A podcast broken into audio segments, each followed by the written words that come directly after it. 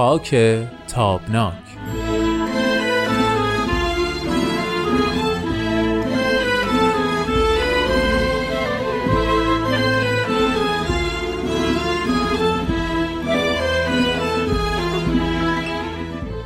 دوستان خوبم خانم ها و آقایون وقتتون بخیر. خیلی خوش اومدید. من هومن عبدی هستم. حضور دوباره شما رو مثل هفته های گذشته در برنامه خاک تابناک گرامی میدارم و از طرف شما هم با دوست و همراه همیشگی برنامه امید فراهانی عزیز سلام و احوال پرسی می‌کنم. خوش آمدی امید جان. خیلی ممنون. من هم خوشحالم از اینکه همراه شما هستم. قربونت برم. خیلی ممنون. اگه موافق باشی برنامه رو با هم آغاز می‌کنم.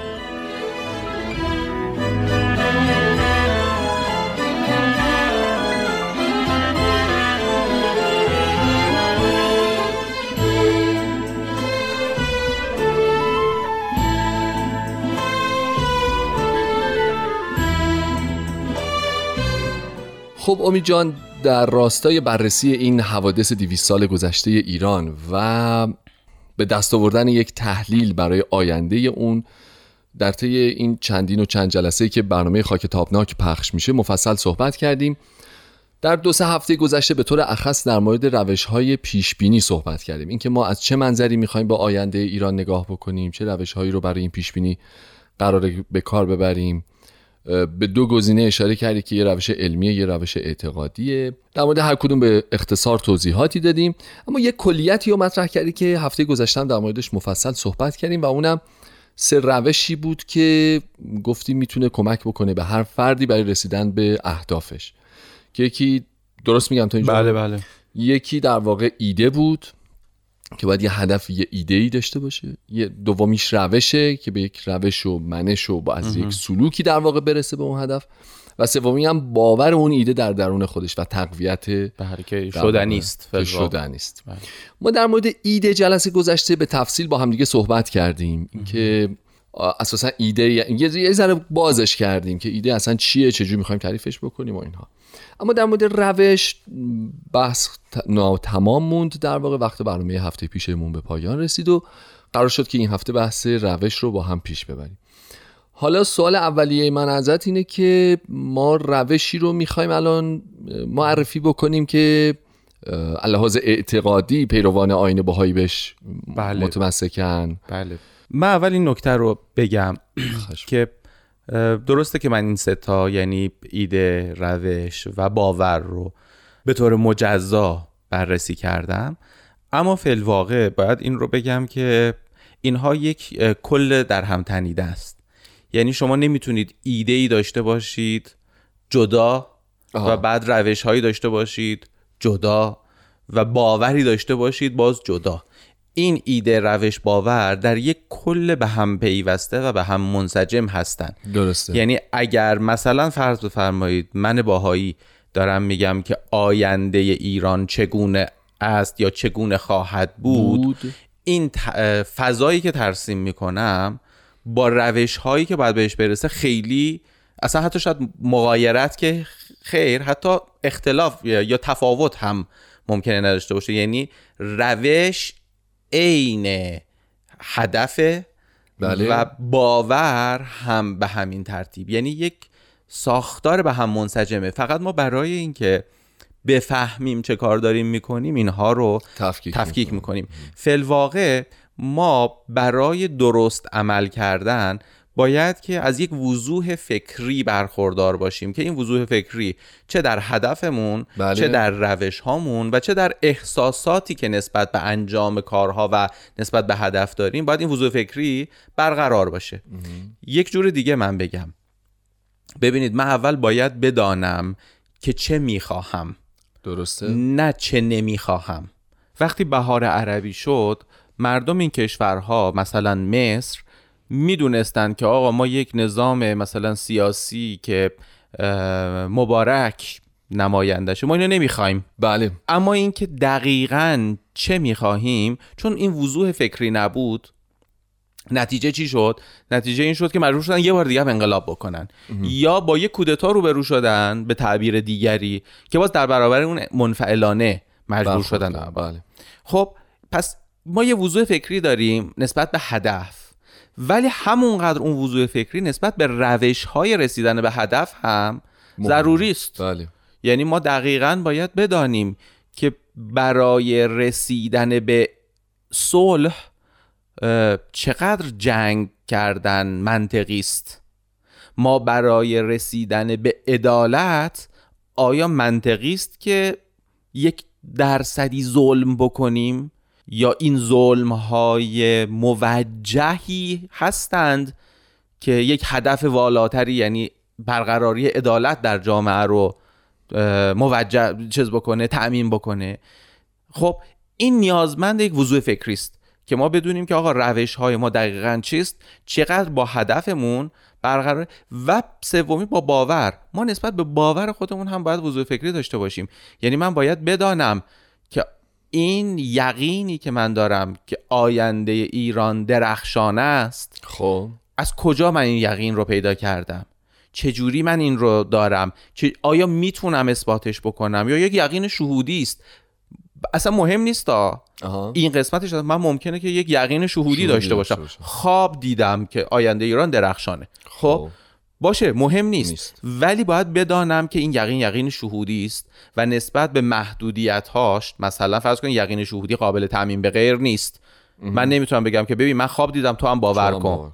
بله. خب؟ یا یقین علمی است. یقین علمی قابل اثبات باید باشه. متوجهید ما نسبت به همه اینها نیازمند وضوح فکری هستیم. جامعه باهایی این ادعا رو داره که می‌تونه نسبت به هر کدوم از اینها توضیح بده. خب امید من تا اینجا یه سوال بکنم. ببین این مسیری که تو گفتی همینجوری که داشتی توضیح می‌دادی من تو ذهن خودم داشتم فکر می‌کردم که به قول نویسنده ها انگار جریان سیال ذهنه. یعنی اینکه آدم ناخداگاه وقتی راجع به یه ایده ای شروع می‌کنه به فکر کردن همینطوری فکر با خودش میره روش های اجرایی در ادامش میاد بله. اون ایده پردازی اون واقعیت میاد رفلکس ها دیده میشه باز خدا... خیلی وقتا تو تفکیک نمی‌کنی که اینی که من دارم دارم فکر می‌کنم این ایده است یا اجرا؟ بله. اصلا متوجه نمیشه آدم همینطوری می‌بینه مثلا یک ساعت گذشته داره راجع به همه چیزش فکر می‌کنه. حالا می‌خوام ببینم که مسئله که بهش اشاره کردی داره این نکته رو به ما یادآور میشه که درسته که همه ما ناخداگاه داریم این مسیر رو طی می‌کنیم اما خوبه که دانسته هر کدوم بله از بله. رو تفکیک بکنیم بله. تمرکز. ببینید به وضوح فکری ما کمک می‌کنه. آها. یعنی ما برای اینکه درست عمل بکنیم نیازمند وضوح فکری هستیم. نیازمند اینیم که نه زیادی احساساتی باشیم مثلا بله. نه زیادی عقلگرا. درسته. خیلی خوب. یه تعادل منطقی, تعادل منطقی بین احساس و عقل باید ما داشته باشیم. خب, خب اگر من به عنوان یک مؤمن. خب. بگم که آینده ایران درخشان. اصلا شک نکن. خب پس شما بگید که خب آقا مثلا طرح شما برای آینده ایران چه بگم؟ من نمی‌دونم. من فقط می‌دونم آینده ایران درخشانه. خب من یه آدم احساسی هستم با حجم عظیم احساسات و باورها و بدون اون ضرورت های منطقی یا روش های اجرایی خیلی خوب. یعنی درسته که ما داریم یک ایده ای رو مطرح می‌کنیم ولی هر ایده ای اسباب هم لازم داره. بله این عالم عالم اسباب هاست. خیلی خوب. بنابراین این که شما برید توی این فاز که آقا بذار فکر بره خب فکر ممکنه, هزار, که جا بره. هزار جا بره. و بعد من در جریان سیال فکر خودم فکر می‌کنم که همه چیز رو دیدم. دیدم و می‌دونم و بهش اندیشه کردم از قبل. ولی در دو حالت من به بنبست می‌خورم. یکی وقتی که با دیگری چالشگر وارد بحث میشم خب. و دیدگاه های من رو به چالش می‌گیره و من یهو می‌بینم چه خلاهایی به قول این منتقدان سینمایی چه چاله چوله هایی در فیلمنامه ذهنی من وجود داره. از اون بدتر وقتی که وارد عمل میشم. میرم جلو یه جاهایی می‌بینم که من راجع به این موارد فکر نکرده, فکر نکرده بودم. و این فکر نکردن البته ایراد نداره ها. به شرطی که من ادعای این رو نداشته باشم که من یک طرح کاملی بی ای بی دارم. بسیالی من فقط یک بار دیگه یادآوری می‌کنم که این یک کلیتیه در مورد هر طرح هر ایده و هر فکری نه الزاما حالا در مورد بله. موضوع یعنی شما مثلا فرض بفرمایید یک پروژه تحول اجتماعی ساده رو هم بخواید یا مثلا یک طرح گفتمان اجتماعی رو هم شما بخواید برنامه ریزی بکنید باز با از همین جریان بعد رد بشه.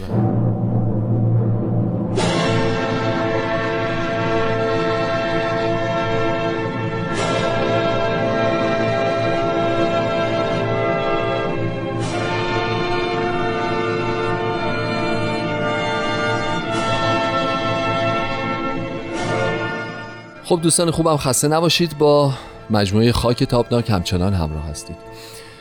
امید عزیز ما در مورد ایده و هدف جلسه گذشته عرض کردم که به تفصیل صحبت کردیم. می‌خواستیم که اگه بشه و زمان اجازه بده تو این برنامه راجع به روش ها صحبت بکنیم. حالا شما به ما بگو که ما الان از تو کانال روش بله, یعنی بله از منظر روش راه حل اجرایی الان از باز دوباره با گرایش اعتقادی مذهبی می‌خوام ببینم که برای اجرای این ایده ای که تو سر ما هست برای ایرانی آباد و آینده درخشان بله بله. چه مسیری متصور شده بله. چه روش اجرایی وجود داره ببینید من منبع کلیدی رو معرفی می‌کنم و قبل از اینکه راجع به سوال شما توضیح بدم اول بعد راجع به این منبع توضیح بدم در واقع 120 خورده ای سال پیش بله. 130 سال پیش تقریبا حضرت عبدالبها جانشین حضرت بهاءالله بنیانگذار دیانت بهایی یک کتابی یک رساله ای فلواقع منتشر کردن که چون خود ایشون به عنوان بهایی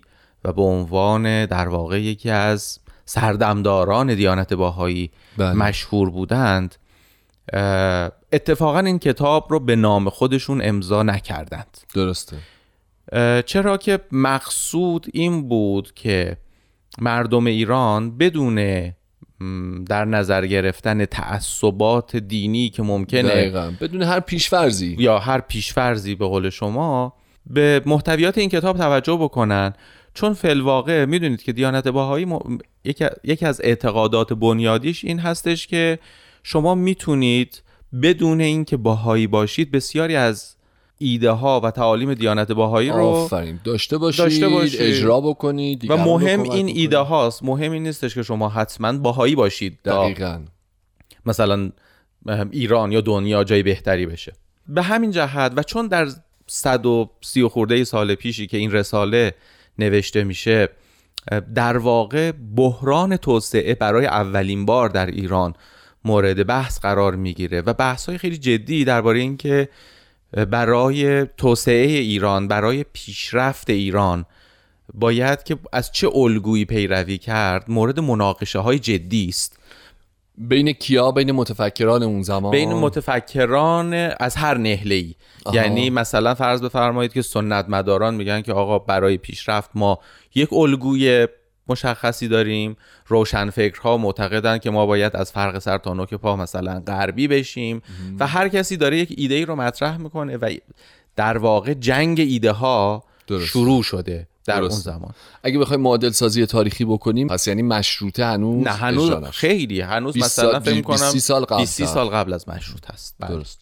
خب این کتاب اسمش هست رساله مدنیه. بله. و در همین کتاب هم مکررن ذکر می‌کنن حضرت عبدالبها که شما این کتاب بخونید اگر به نظرتون اومد که هر جاش غیر منطقی است عمل نکنید. ولی این اصوله و اگر مورد پسند واقع شد من یک کتاب دیگه هم دارم که اون رو هم که بعدا به اسم رساله سیاسی اون کتاب هم معروف شد اون رو هم بهتون ارائه میدم. یعنی در حوزه روش و عمل پیشنهاد داره؟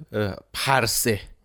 یعنی در واقع این کتاب کتابی است پیوستاری است بین ایده این که ایران آباد آینده چه جور جاییه؟ بله.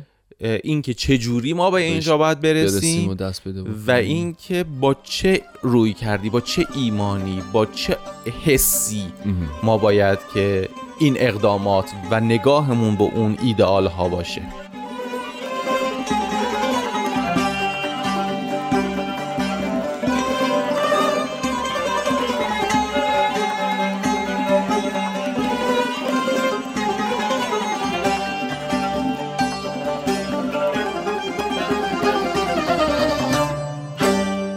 خب امید جان بفرمایید که الان چجوری بررسی می‌کنیم این رساله مدنیه رو یعنی همینطوری تو هر کدوم از این سه تا تیتر مرورش می‌کنیم یا نه کلیتی شما در مورد خود نه رساله؟ من حالا نمی‌خوام که خیلی یک تحلیل مثلا آها. جز جز انجام بله. بدم و بگم اینجا نگاه کنید ممکنه که یه جاهایی مثال رو بزنم یا تا این تاکید رو بکنم که ببینید این الان ایده است بله یا این مطلبی که ذکر شده روشه ولی علل اصول رساله مدنیه با به نظر من مهمترین فاکتوری که میشه شروع کرد شروع می‌کنه چی؟ و اون چیه؟ ستایش خرد آها. در واقع با کمال تعجب شاید برای خیلی ها که حضرت عبدالبها رو به عنوان یک پیشوای دینی نگاه می‌کنن و انتظار میشه داشت که یک پیشوای دینی جزو بنیانگذاران دیانت بهایی است.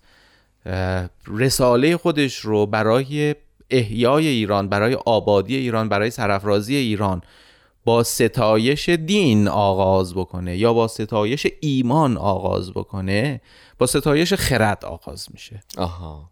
رساله مدنیه.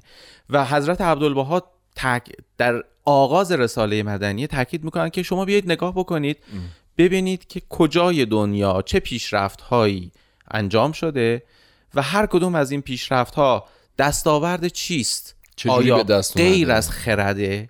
آیا این همه صنایع این همه پیشرفت این همه آبادی پزشکی هر چیزی رو که در عالم شما بهش نگاه بکنید هر قومی که سروری یافتند در کل تاریخ آیا بدون خرد این سروری رو پیدا کردن؟ در واقع ریشه توسعه عقل خرد فهم علم. این چیزی است که در واقع با شروع بحث شروع میشه و مثل یک ترجیع بند هی تکرار در میشه در تمام حوزه ها هی یادآوری و تکرار میشه. هرچند که مکمل های خرد آهسته آهسته در کل بحث مطرح میشه. میشه. یعنی خرد به معنای خردگرایی افراطی مثلا دوره روشنگری هم مورد ستایش قرار نمی‌گیره. ولی به هر حال یادمون باشه که پروژه احیای ایران پروژه توسعه ایران یک پروژه علمی است یک پروژه منطقی است یک پروژه خردگرایانه است. این بنای بنیادی روی کرده جامعه باهایی نسبت به توسعه ایرانه در واقع من اگه اجازه بدی می‌خوام جملت رو اینجوری تکمیل بکنم که روی کرده دیانت باهایی به هر گونه روش و پروژه‌ای که تعریف میشه یعنی حتی خود پروژه دین بله. حتی خود دیانت باهایی هم اگه به عنوان یک پروژه به عنوان یک روش به عنوان یک نگرش بخوایم بهش نگاه بکنیم باز در درون خودش ناظر به اینه که همراه باید با علم و علم باشه. بله. یعنی باشه ببینید ماجرا همینه یعنی خود دیانت باهایی دین نیست که میگه آقا دین باید, با علم و عقل منطبق باشه آفرین دقیقا یعنی تو نمی‌تونی بیای بگی که آقا ما با ابزارهای صرف دینی مثل آها. شهود مثل مثلا فرض بفرمایید که معنویت و چیزهای دیگه. دقیقا. ما می‌تونیم که یک تمدن مادی مدنی به وجود بیاریم. یا آدما رو محصور بکنیم یا آدما رو مقلد بکنیم و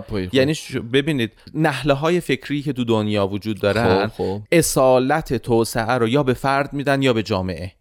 آها. خیلی خوب. یعنی مثلا فرض بفرمایید که عمدتا نحله های مذهبی میگن که آقا باید فرد درست بشه. تا جامعه درست تا جامعه درست بشه. و مثلا فرض بفرمایید که چه می‌دونم کمونیسم یا سوسیالیسم میگه که فرد رو ولش کن ما باید جامعه رو پیش ببریم. درسته. خیلی خوب. در حالی که دیانت بهایی به طور قطع با هر دو اینها مخالفه.